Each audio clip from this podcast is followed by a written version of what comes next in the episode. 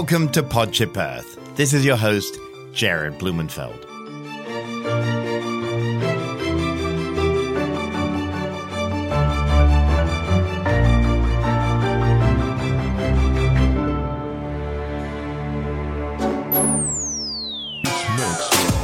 I believe California has the most far reaching plan to deal with emissions as well as uh, uh, oil consumption and production.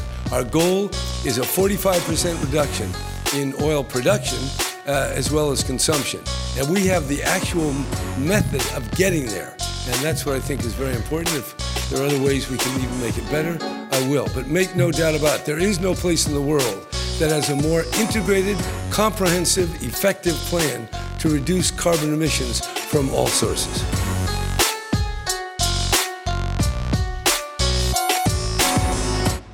That was California Governor Jerry Brown letting the world know that we don't need to wait for Washington or any central government before taking bold climate action. This week, Jerry Brown convened mayors, businesses, environmental groups for a global summit where serious commitments were the requirement for entry. This was accompanied by a lot of suits and speechifying, which for me are best avoided. Instead, I focused on the fringe, where you could learn about everything from making climate friendly beer to meditating with the Brahma Kumaris. There are a ton of cool art projects from a 20 foot bear made out of car hoods to Taiwanese artists from Bamboo Curtain focusing on plastic pollution. Art helps us focus on more than science and number crunching. Most of the messages around climate are, in the words of activist artist Favianna Rodriguez, hella boring and tone deaf to the realities of normal people. As a way of finding out how to change the conversation around climate, I spent five days hanging out with filmmakers, explorers, religious leaders, chefs, and everyday people marching for change. I start the week outside Coal and Ice, a photo exhibit with massive 50 foot video projections of images of melting ice and people up to their necks in floodwaters. I meet up with Swiss adventurer Bertrand Piccard, who's the first person to go around the world in a solar powered plane. Bertrand, why did you come all the way to California for Jerry Brown's Climate Summit? Because it's very important to show that there are solutions to the problems. Very often in all these big gatherings, people repeat all the problems, uh, all the consequences of climate change, and this depresses everybody. So we have also to speak about the solutions, and California is an example of that. You know, when Governor Brown is signing a bill to have California 100% renewable energy by 2045, the rest of the world has to know it because the rest of the world is hardly daring to put 2045 as a target to get rid of diesel cars in the cities. So everything depends on the on the power and the ambition and the the minds and the pioneering spirit of some individuals. And we have to push the others also to become pioneers.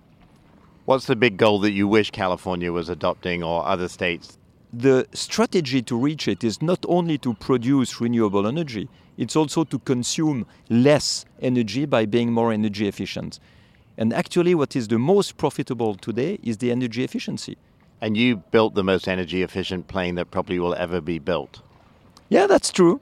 That's true, and I'm happy you, you understand it because very often people only think solar impulse is about solar energy, but it is about energy efficiency. That's absolutely for sure. Otherwise, the energy of the sun would never have been enough. Talking of energy from the sun, just around the corner from Bertrand is Mayor Mohamed Sefiani from Chefchaouen in Morocco. How did you decide to come all the way from northern Morocco to San Francisco for this summit? Climate is very important for us in Morocco, in Africa, and Mediterranean area. Tell us about like how you're doing renewable energy in your town. Uh, with the the leadership of the, uh, His Majesty the King of Morocco. Uh, two years ago, we had the biggest plant of energy solar in the world, in Ouarzazate. Uh, so in Morocco, we have uh, a, a great commitment to uh, implant uh, renewable energy and efficacy, efficiency energy And uh, in cities like Chefchaouen and other cities, uh, uh, we are committed to implement at local level, level the, the, the, the Paris Agreement and uh, use, using uh, sustainable energy and, uh, and working together with people, with civil society to implement the Paris Agreement at local level. Next up, I joined more than 30,000 marchers walking down Market Street in San Francisco. As a student, I was there for every march and rally. I remember when the entire University of London marched against Margaret Thatcher's proposal to require students pay for college. The police went through the crowd on horseback, picking up students by the hair and dragging them off to jail. Today's event is a polar opposite. The sun is out, there are tons of families, and there's a sense of hope in the air. My name is Emily Williams, and I am here because it's time that we actually put our money and our actions where our mouth is. Uh, Jerry Brown um, is very excited to have this climate legacy and he's promoting renewable energy. But at the same time, California remains in the top three or four uh, states when it comes to oil extraction. And so at the same time that we're promoting renewable energy, we're also drilling and fracking for this heavy, dense crude oil that's fueling the climate crisis. And so, if we're really going to tackle this crisis, we need to think about what it means to actually stop drilling for oil, keeping fossil fuels in the ground. Women united will never be defeated. Women well, I think one of the most important untold stories of climate change is that women are impacted first and worst by climate change, but they're central to solutions. And study after study shows you actually can't get to sustainability unless you have women's leadership you really need to have women in their leadership roles. Patriarchy has been along, along, around a long time and it has really set up these roles that are not healthy for humanity. And women are the one that have the social capital to bring people together, to do the recycling, to do the work in the communities that needs to be done, and we're seeing this all over the world. We live in a time in which these systems of oppression link us. The systems of patriarchy, sexism, racism, colonization, capitalism are all linked to the fact of a dominator worldview, dominator dominating over women, dominating over people of color, dominating over the land, dominating dominating over the poor. So we really need to unite our struggles together because they're all based upon these ideas of um, rule by the few and oppression to the many. And we're really needing to turn that upside down. So that's true with the Black Lives Matter movement, the Me Too movement. We're all fighting these systems of violent violence and oppression against women, people of color, indigenous people, and the land. And that system has to change. California a leader or a laggard? I think a mixture of both. Governor Jerry Brown has absolutely got to do a better job. In his watch, there's been 20,000 new oil and gas drillings in California. That is not good enough. People are dying on the front lines uh, in communities of color, particularly in marginalized communities in California, and that is not a climate leader. Scientists are telling us 80% of all fossil fuel reserves have to stay in the ground. If you're drilling, you're not doing your job. What is your name? Osprey Orielle Lake for climate justice, climate justice now.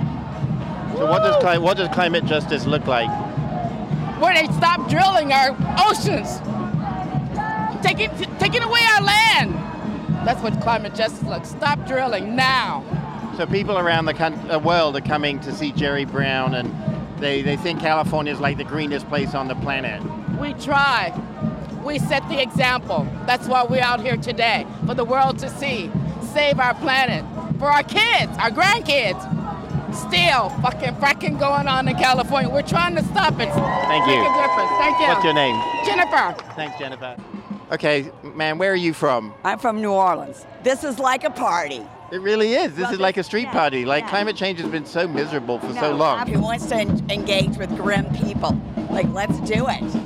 Yeah. But yeah. this is what people want to join. Absolutely. This they want to. They want to dance. They want to have fun because we can have some joy in the battle. Just so you know, so a second line in New Orleans, when someone dies and the band plays, everybody in the neighborhood just joins in and follows the band and marches with the band, right? And so, in a way, this is kind of the second line, right? You play, people jump in, and they march with you. Are you having fun, Sean? Now I am. how green really is California? A lot of people in the parade are complaining about Jerry Brown really not being that green. Well, it's relative, isn't it? So I think that we're greener than a lot of places. We just passed legislation calling for 100% renewable energy. It doesn't all happen today, but I think we're really on the right path, and I think we are leaders. And of course, we have problems, right? There's never going to be a, a, perfect solution to anything. We have problems with gentrification and racism and all those other things. But yeah, I think that our hearts are in the right place, and I think we're moving. We represent Parachutes for the Planet, and we have the parachutes that are up in front of you, and this one um, are, represent communities from around the world that have made a parachute to save the planet Earth. We have them coming from Madagascar, Cameroon, India, all over all over the world. This was the parachute that inspired it all. It was carried last year in the People's Climate March in Washington D.C. It was made by my daughter there, and it says, Kids are the future. You owe us a livable planet. And she took it around to schools in the area and got 1,600 students to sign it. I'm going to go and talk to her. Her name is Callan. My name is Kimberly Benson. So, Callan, how old are you? I'm 14. Okay, and what prompted you to come up with this parachute idea? Well, I went to the first People's Climate March when I was nine in 2014 um, which was really a special experience. I was really moved. So when they announced the second People's Climate March, I really wanted to do something big. So why the parachute? It's practical, so it's pretty easy to hold and march. And then B, it's the idea of a safe landing on climate change. Do you worry that we won't have a safe landing? Yes, all the time. Definitely. And what does that make you feel? Oh, it makes me feel scared, it makes me feel sad, and it makes me, I know that if there's another, there's going to be another generation after me and they're going to have it even worse. And with a lot of kids, it's so easy to feel isolated, like you're the only kid out there who's doing this. So you really have to, you have to find those other kids who are working on this, and you have to be, you have to be a movement. You can't just be one person. Well, you're doing an awesome job. Do you think the current generation of political leaders are doing enough to combat climate change? No, no, they're not. we have to get further. So, the Reverend Sally Bingham, why are you marching today? Well, we all know that climate change is destroying life as we know it and affecting all aspects of life. And the faith community sees this as a really important moral issue. That if you um, if you care about your brothers and sisters on the planet and you care about the creation that God gave us to to enjoy and live with and by, um, we have a responsibility. I think people of faith are more responsible because we're the ones that sit in the pews and say we love God and love creation. We say and are commanded to love our brothers and sisters. If you love your neighbor, your brothers and sisters, you don't pollute their air. And so, as a, as a person of faith, I see this as the top priority for our religion, uh, uh not just ours being mine being Christian, but for all religions, all people of faith who profess a love of God. I was inspired by what Sally said. So the next day, I went to Grace Cathedral for a multi denominational climate blessing. Allah!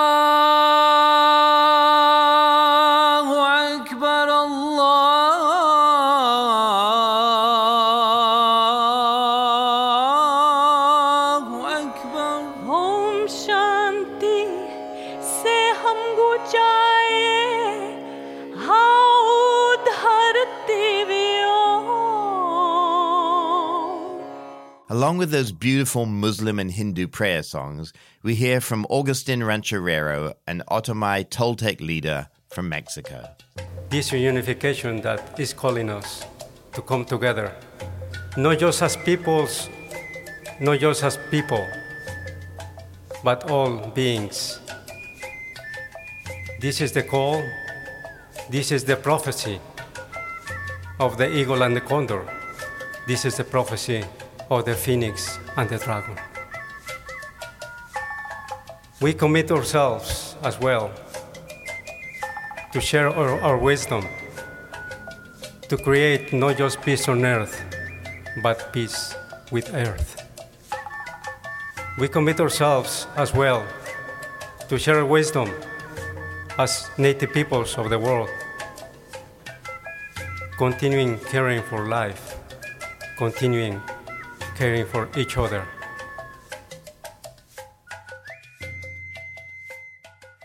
Where to go next? There are literally hundreds of eco events to choose from, and yet it seemed appropriate that climate friendly cuisine was my next port of call. I asked Adam Stern why, in a city of foodies, so many chefs are now focusing on climate.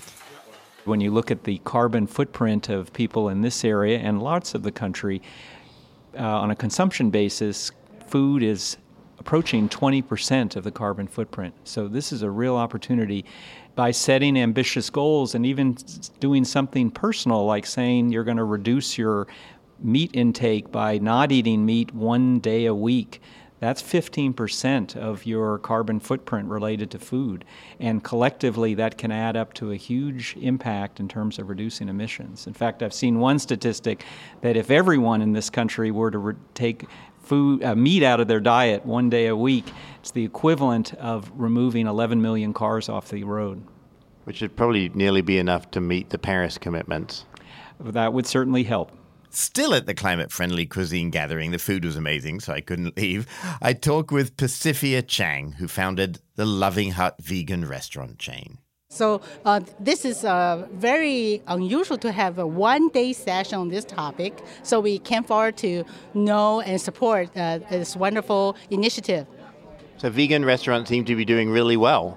In U.S., roughly we have six percent of vegan. Maybe it's growing now. That was a, a old statistic, and uh, from that, if you calculate by the San Francisco's population, we are really supposed to have 200, 300 uh, vegan restaurants. In this area, it's actually not as many. So they are doing very well. When all the praying just ain't bringing the rain, and the whole city has been This week's been about many things, but one of them is bringing local government leaders to the fore, which meant that I was lucky enough to sit down with Patricia DeLille, the mayor of Cape Town. You may remember that in March of this year, Cape Town was only a few weeks away from completely running out of water. They called it Day Zero. I start by asking Mayor DeLille what it's like being mayor of Cape Town. I started uh, in the struggle against apartheid, uh, protesting in the city of Cape Town. And today I'm serving the people of Cape Town, so I've come full circle.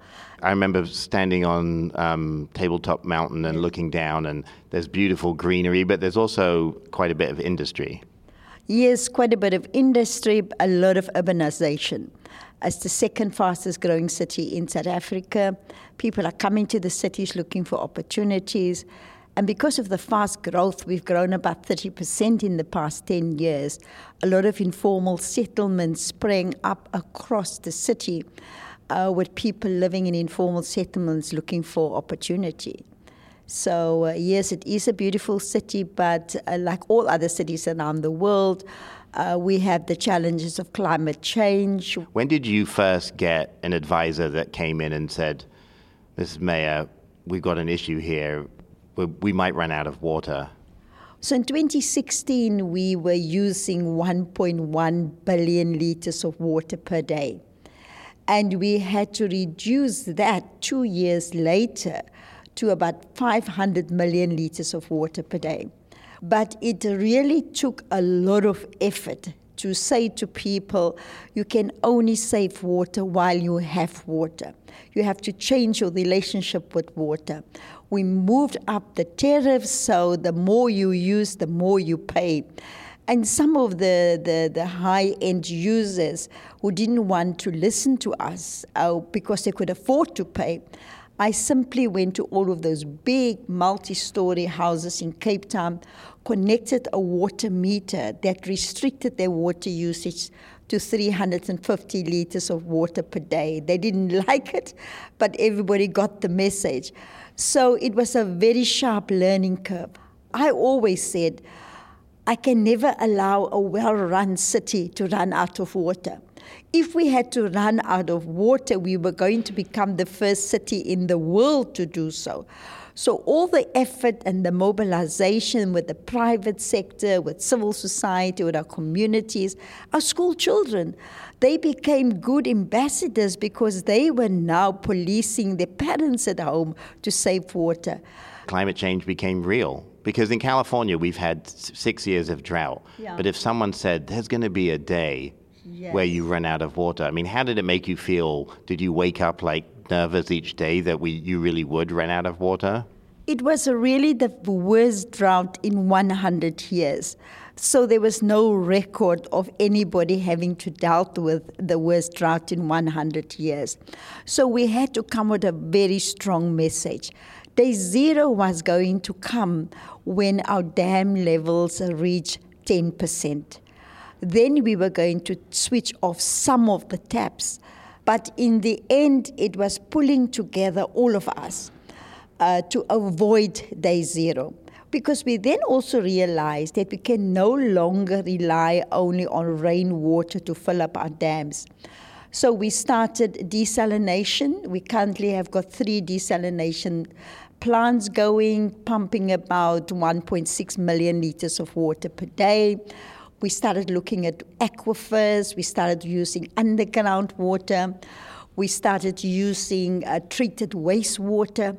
And, and all of a sudden, you know, people realize uh, uh, that water as a resource is life. Was it the most difficult political test of your administration? Oh, most definitely. I tell you, I had sleepless nights. I met with the administration every morning from 9 until 12. A lot of uh, opportunity also came out of the crisis because the one way of saving water was to minimize the leaks. So we employed more than 1,000 what we call community plumbers. We trained them and they went door to door. They fixed little washers, they fixed some pipes. Um, and we also used the same people to knock on every door, to talk to people about water. But it was not easy. The one thing I could not do was to rely on our national government. Uh, in fact, it was not in the interest of our national government to save the city of Cape Town. They were going to assist us to build a big desalination plant, but they wanted to build it under their conditions, their contractors, because it's their money. And, and we said, look, for now, desalination is an option, but it's very expensive. Somebody has to pay for that water. But they didn't give us that choice. And so I said, Mayor Patricia de Lille, you're on your own. it is your reputation that is at stake here if your city ran out of water. And so every morning when I woke up, I said to myself, I will not allow this to happen to my city. Well, congratulations on, I mean, it's amazing. And it, it kind of sets a lesson for the rest of the world yeah. in resiliency, and yeah. you're still smiling. Oh, yes, but I must tell you, it was really two years of hell we had a correspondent in South Africa called Dana Smirin, and she went to farmers, and they were very nervous, their water supply, their crops. At least some of the farmers were naughty. Uh, they were actually stealing water uh, from the rivers and blocking the rivers, so all the water could not run in into the dams. Uh, but the impact on farmers were also massive, um, a number of job losses because they were not going to get their full uh, vineyard crops and other crops that they lost about 29% of their exports of fruit from the Western Cape. But in the end, it was for survival of all of us. You've come all the way, probably one of the furthest mayors to come to Jerry Brown's conference. What do you hope to bring back? I've come here because I'm always inspired by meeting with mayors from around the world and just the network of, um, because as cities, we are the drivers of change. Uh, it is in cities where the rubber hits the road, where people expect us to protect them and to mitigate climate change. So this week, Jerry Brown announced that he wants to get to 100% carbon free energy by 2045. Is that something within the reach of Cape Town? Does that does that give you ammunition to go back and say we can do the same? Oh, yes, most definitely. Our major problem for carbon emissions is transport. 64% of our. So we have just acquired our first 11 electric buses. But long term to deal with carbon emissions is that uh, we need to change the spatial planning of cities. People are living too far out of the cities. A cities is being designed for cars with all of these highways. We now need to bring people closer to work opportunities, commercial opportunities, so they don't have to travel that long uh, spaces. But um, in terms of the Paris Agreement, uh, and Governor Brown is correct, um, although the national government signed all of the agreements there, but the people responsible for reducing and meeting the Paris Agreement targets, it is with, with, with the states and, and with, with cities.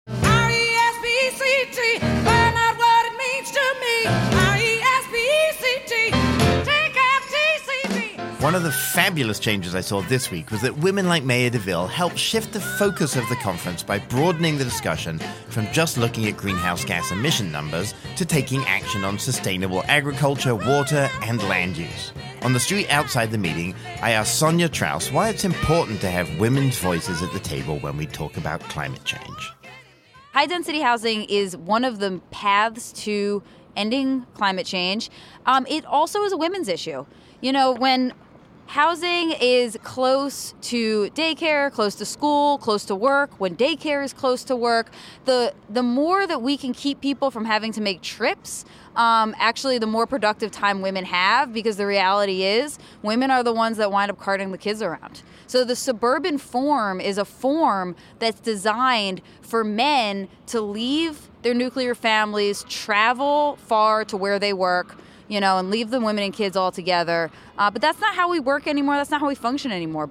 The like surprising side effect of Trump winning is that women were like, well, I guess if he can do it, I can too.